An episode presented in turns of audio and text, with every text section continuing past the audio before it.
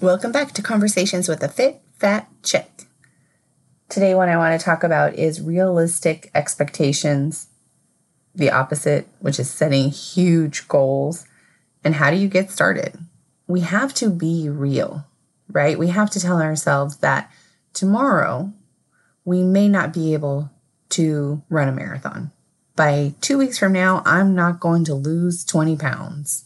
That is realistic but we should be able to set those goals. We should be able to say, I want to lose 20 pounds. I want to run a marathon.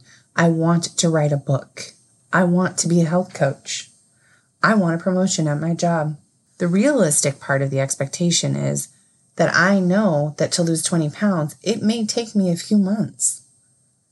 That to write a book, I'm going to have to commit to a year of sitting down, writing regularly, editing, other people reading, coming back with ideas, feedback, rewriting. Those are realistic, that it's not going to happen tomorrow. And that if I want to run that marathon, it's definitely possible. But I got to train. I'm probably going to have to run three times a week. I'm going to have to set up a schedule. Those are the real expectations to the huge goals. It doesn't mean that you can't have the big goals.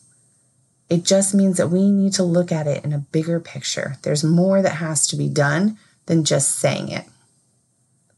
The other thing I wanted to talk about was how do you get started? I said to myself, you know what? I want to run a half marathon. So, when am I going to do that by? I'm going to run this half marathon by the first of the year. Okay, so that gives me about three months when I initially thought this out, gave me about three months to get to there. I've run a 5K before, I've run a 10K before, but I've never been consistent runner. So I'll run a 5K, but then I won't run for a long time. I'll run a 10K and then I won't run for months. I'll run a couple times a week, regularly, usually a few miles at a time, but not any distance. And it's never at the purposes of getting to a longer run. So I'm going to have to figure out how is it that I can get from a person who's not necessarily couch to half marathon, but more lazy runner to half marathon, inconsistent runner to half marathon? So I looked it up and I Googled and I said, okay, here's a 12 week plan. If I run three days a week, each week, increasing the amount of miles that I do, I should be able to get to the half marathon within approximately the first of the year. I wrote it down. I looked it over. I tried to fit it in my schedule, and realistically, it did not fit. It didn't fit with other goals that I had already set for myself. So I may have this huge goal, and the goal is to get to the half marathon. But reality kicks in and says, Your schedule is not allowing for this training. It doesn't mean that I'm not going to do it. It just means that it may take a little bit longer. My training may be a little askew, but I don't give up on things that I set myself to. So, what I did was I wrote it out and I said, okay, what do you have going on right now? What do you have going on for work? What do you have going on in your personal life?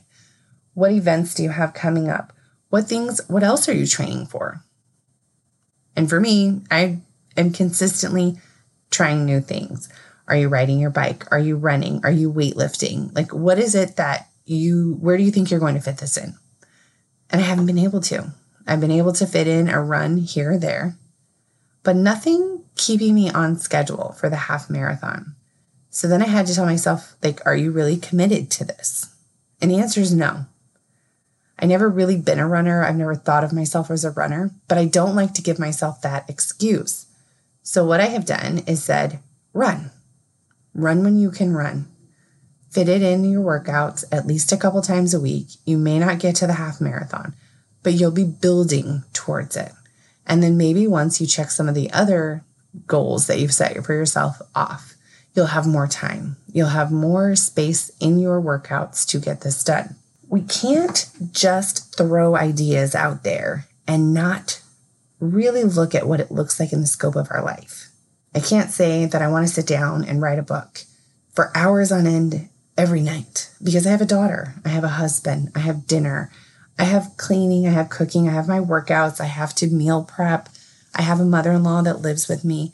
There's so many things that I have in my life that I cannot devote multiple hours every day to writing. Sometimes it's this podcast. I think of things that I want to talk about, but I know that actually getting the conversation out, editing, and publishing are more than a couple of hours. Sometimes it takes me a really long time. Sometimes I have to rewrite, re talk, re edit each one of these episodes because I don't like what I'm saying. But I don't give up. That's the one thing that I will never do. The in between episodes may become longer, the editing may be a little rougher, the conversation may not be as clean as I want it to. But I am not a person that gives up. I think a lot of times in our journey, we have an expectation of what the end result should be and how fast it should happen, how it should happen, when it should happen. And because we don't see those expectations being met, we don't even start. It like paralyzes us. I've had this conversation with so many people. They're like, well, how do I even know I want to join the team? Or how do I even know I want to start a fitness journey? I don't know what the results are going to look like.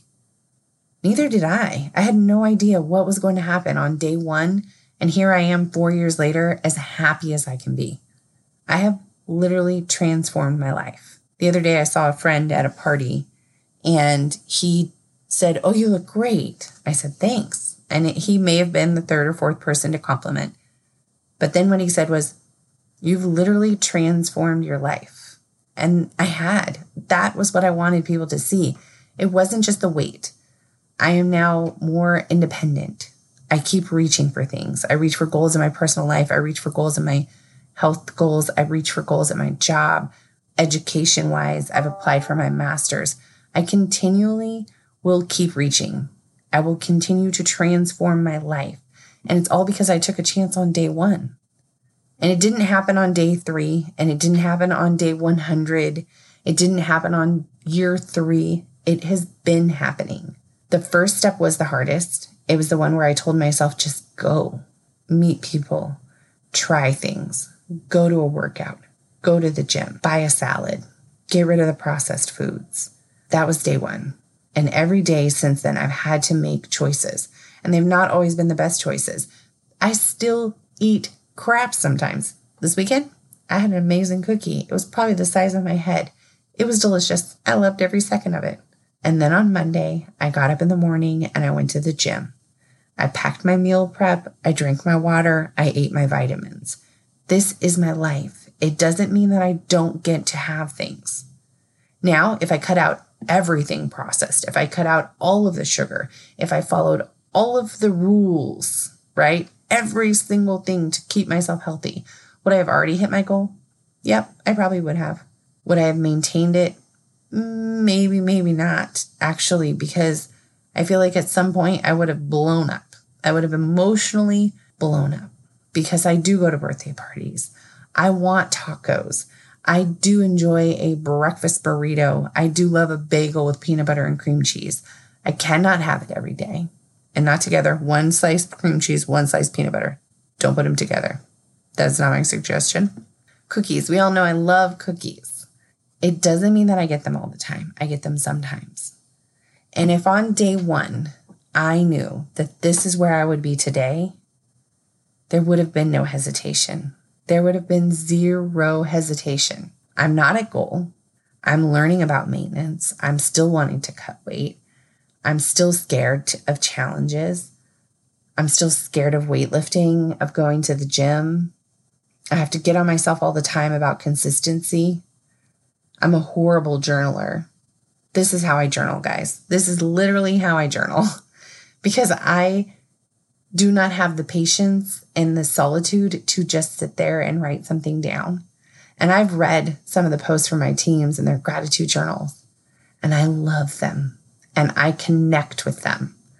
But to actually sit down and write it out myself, I'm not good at that. Yoga Anybody who's ever discussed yoga with me knows this is a fact. I have zero flexibility. I could use some yoga in my life. I need some hip flexor movements. Um, I am totally jealous of anybody who does half of the yoga moves that they do. But it's so quiet. It's solitude. It's just slow. And I do not have a slow bone in my body. So every time I've ever been to a yoga, I always put my headphones in and it's me and Biggie and Tupac, and we are getting down and I'm trying to get into these moves, and there's no namaste in me. But I really need to work on it. Like, I know these are things that I need to work on. Anytime I say I don't like running, it's because I'm not good at it. I don't like yoga, it's because I'm not good at it. And I'm only not good at those things because I have not given myself a realistic goal set up expectations, drawn out a plan to commit to them. Little by little by little, I would see progress. I know that. I've seen my best friend go from no yoga to being able to do amazing things. And then she stops and she probably has to start over. But in her mind, she probably thought she could never get there either. So, what I tell people is do not let your huge goals I want to lose a hundred pounds, terrify you, paralyze you, and stop you from day one. Because guess what? On day two, you're not going to lose that hundred pounds. It's going to take many, many days. At this point, I'm at about 90 pounds. I've lost about 90 pounds over time, and it's been slow and it's been fast, and I've added back on and taken back off.